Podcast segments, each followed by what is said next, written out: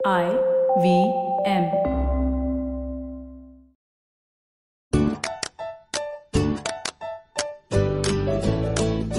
नानी आप काम करते समय हमेशा म्यूज़िक क्यों चलाती हैं?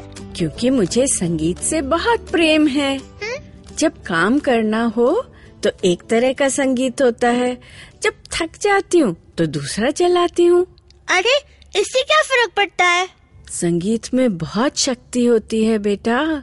शक्ति? हाँ तानसेन ने तो अपने संगीत से कभी पागल हाथी को वश में कर लिया कभी दीपक जला दिए। मुझे क्या पता? आपने तानसेन की तो कोई कहानी मुझे कभी सुनाई नहीं। अरे ये कैसे हो गया? चल सुन। हम्म, तानसेन और उसकी साथी रूपा की कहानी। ये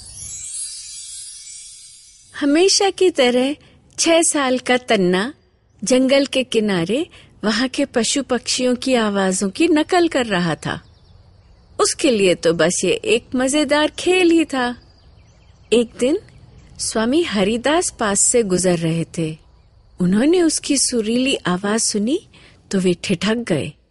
स्वामी हरिदास भक्ति और संगीत दोनों के गुरु थे। उन्होंने तन्ना की आवाज़ के गुणों को तुरंत पहचान लिया।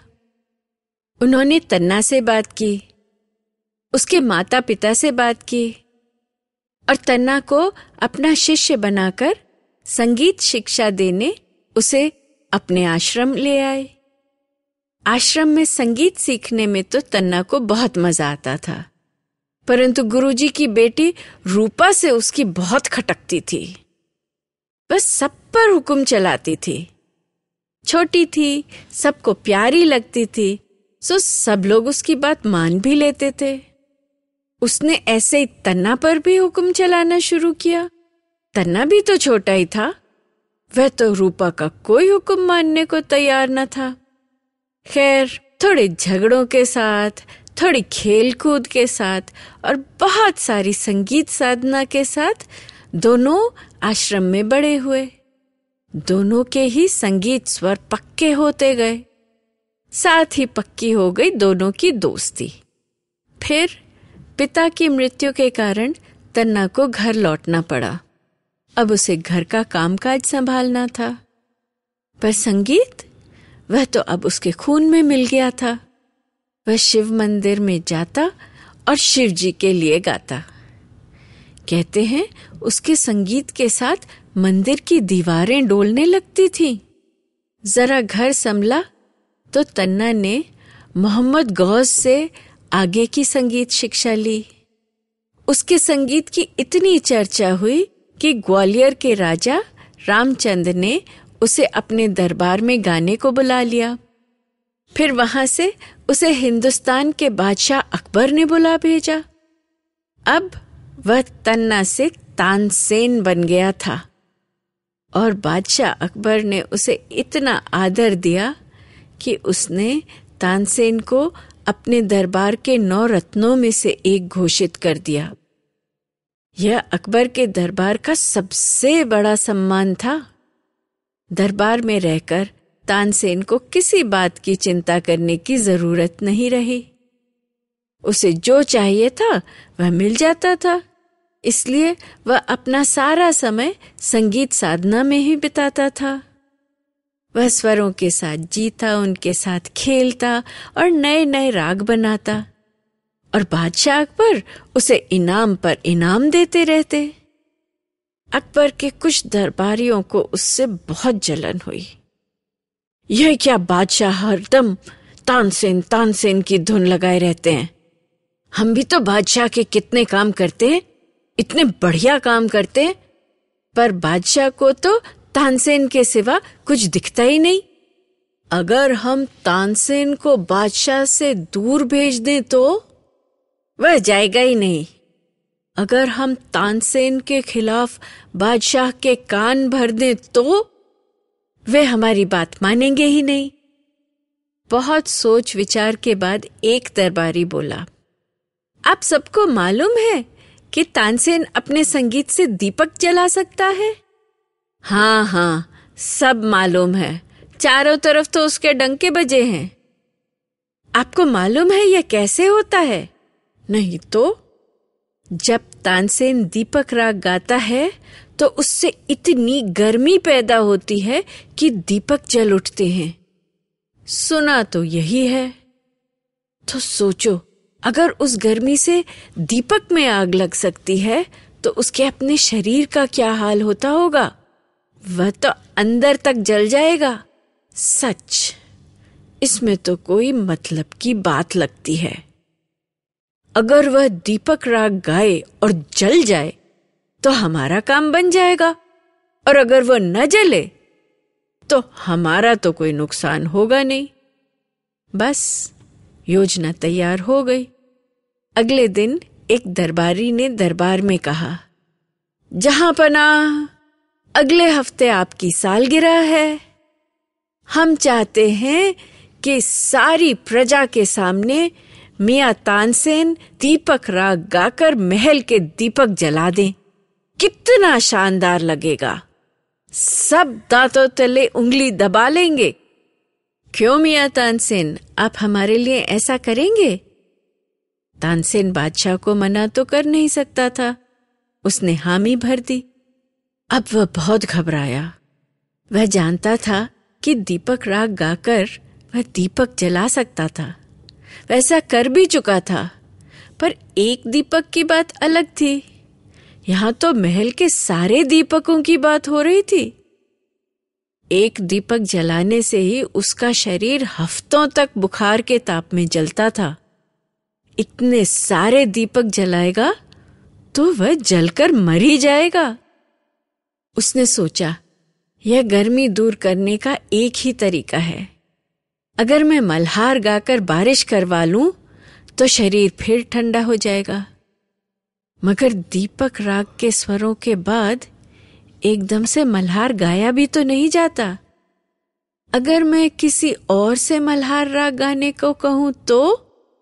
मगर किसके स्वरों में इतनी शक्ति है? जो मल्हार गाकर बारिश के बादलों को बुला सके और बारिश करवा सके। इसी अगर मगर में रात बीत गई। उसे मालूम था कि यह शक्ति उसके गुरु स्वामी हरिदास में है। परंतु गुरु जी तो कभी राज दरबार में आकर गाने को तैयार नहीं होंगे। गुरु जी और उनके सिखाए संगीत के साथ रूपा की याद ताज़ा हो आई। रूपा भी तो मेरे जैसा ही गाती थी। क्या वह मेरे लिए मल्हार गा देगी? बादशाह की सालगिरह में तो छह दिन बचे थे। तानसेन तुरंत गुरु के आश्रम के लिए चल दिया। रूपा अब वहाँ नहीं थी। पूछ पाछ कर उसका पता पाया और उसके घर गया।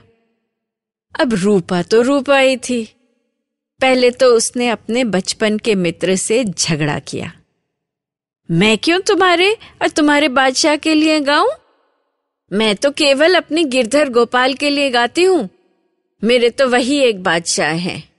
वहाँ से लेकर तुमको किसी की चिंता है जो मैं तुम्हारी चिंता करूँ? एक बार भी वापस आश्रम आकर किसी की खबर ली है तुमने? सब कुछ सुना डाला। फिर शांत होकर बोली, ठीक है, तुम चिंता मत करो। कुछ भी हो, तुम हो तो मेरे गुरु भाई।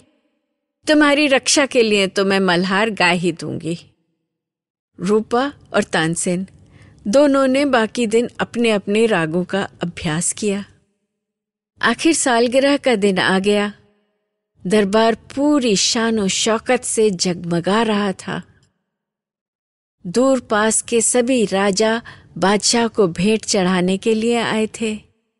सारे दिन खाना, पीना, नाच, गाना, दान, इनाम सब चल रहे थे। इतनी हलचल, इतने शोरगुल के बीच आँगन में बैठी एक साधारण स्त्री की ओर किसी ने ध्यान भी नहीं दिया। दिन ढलने लगा। दरबार में दीपक तो थे, परंतु उनकी लौ जलाई नहीं गई थी। बादशाह ने तानसेन की ओर देखकर संकेत किया। तानसेन ने दीपक राग की आलाप शुरू की। सारा दरबार दम साधे तानसेन को सुन रहा था। महल में बढ़ती गर्मी का आभास तो सबको ही हो रहा था। तानसेन अब अपनी धुन में पूरी तरह तल्लीन होकर दीपक राग गा रहा था। गर्मी बढ़ती ही चली जा रही थी। एकाएक उसके पास के चार दीपक जल उठे। उसके बाद उनके पास के आठ दस और फिर देखते ही देखते सारा महल दीपों की रोशनी से जगमगा उठा। और तानसेन? उसका शरीर भी तपकर लाल हो गया। तभी आँगन से एक बहुत मीठी, बहुत शीतल गाने की आवाज़ आई। वह थी रूपा, जो अपने मल्हार राग से बादलों को बुला रही थी। और चमत्कार! आसमान अभी तक तो साफ़ था, पर अचानक ठंडी हवाओं के साथ न जाने कहाँ से बादल घिर कर आने लगे। फिर मानो आसमान ही फट गया। इतनी ज़ोर से बारिश होने लगी। सब लोग अचंबे में इधर उधर देख रहे थे। वे समझ नहीं पा रहे थे कि यहाँ हो क्या रहा है। और तानसेन, वह हाथ फैलाकर बारिश में भागा। भीगता हुआ आँगन में बैठी रूपा के पास आया। उसके पैर पकड़ लिए और बोला, रूपा आज तुमने मेरे प्राण और इज़्ज़त दोनों बचा ली। तुम्हारा उपकार मैं कभी नहीं भूलूँगा। रूपा ने गाना समाप्त किया और झड़क कर बोली, जा रे तन्ना बड़ाया उपकार वाला। पर दोनों के चेहरे मुस्कान से खिले हुए थे और दोनों की ही आँखों में आँसू झलक रहे थे। कहानी तो यहाँ खत्म हो गई, पर अब तुम सोचो कि तानसेन और रूपा का झगड़ा तो बचपन से शुरू हुआ और बड़े होने पर भी चलता रहा। फिर भी वे पक्के दोस्त थे और रूपा उसको बचाने के लिए कुछ भी करने को तैयार थी। क्या तुम भी ऐसे दो लोगों को जानते हो जो छोटा मोटा झगड़ा तो करते रहते हो, पर एक दूसरे के लिए कुछ भी कर सकते हो? सोचो सोचो सोचो। अच्छा एक बात तुम्हें मालूम है?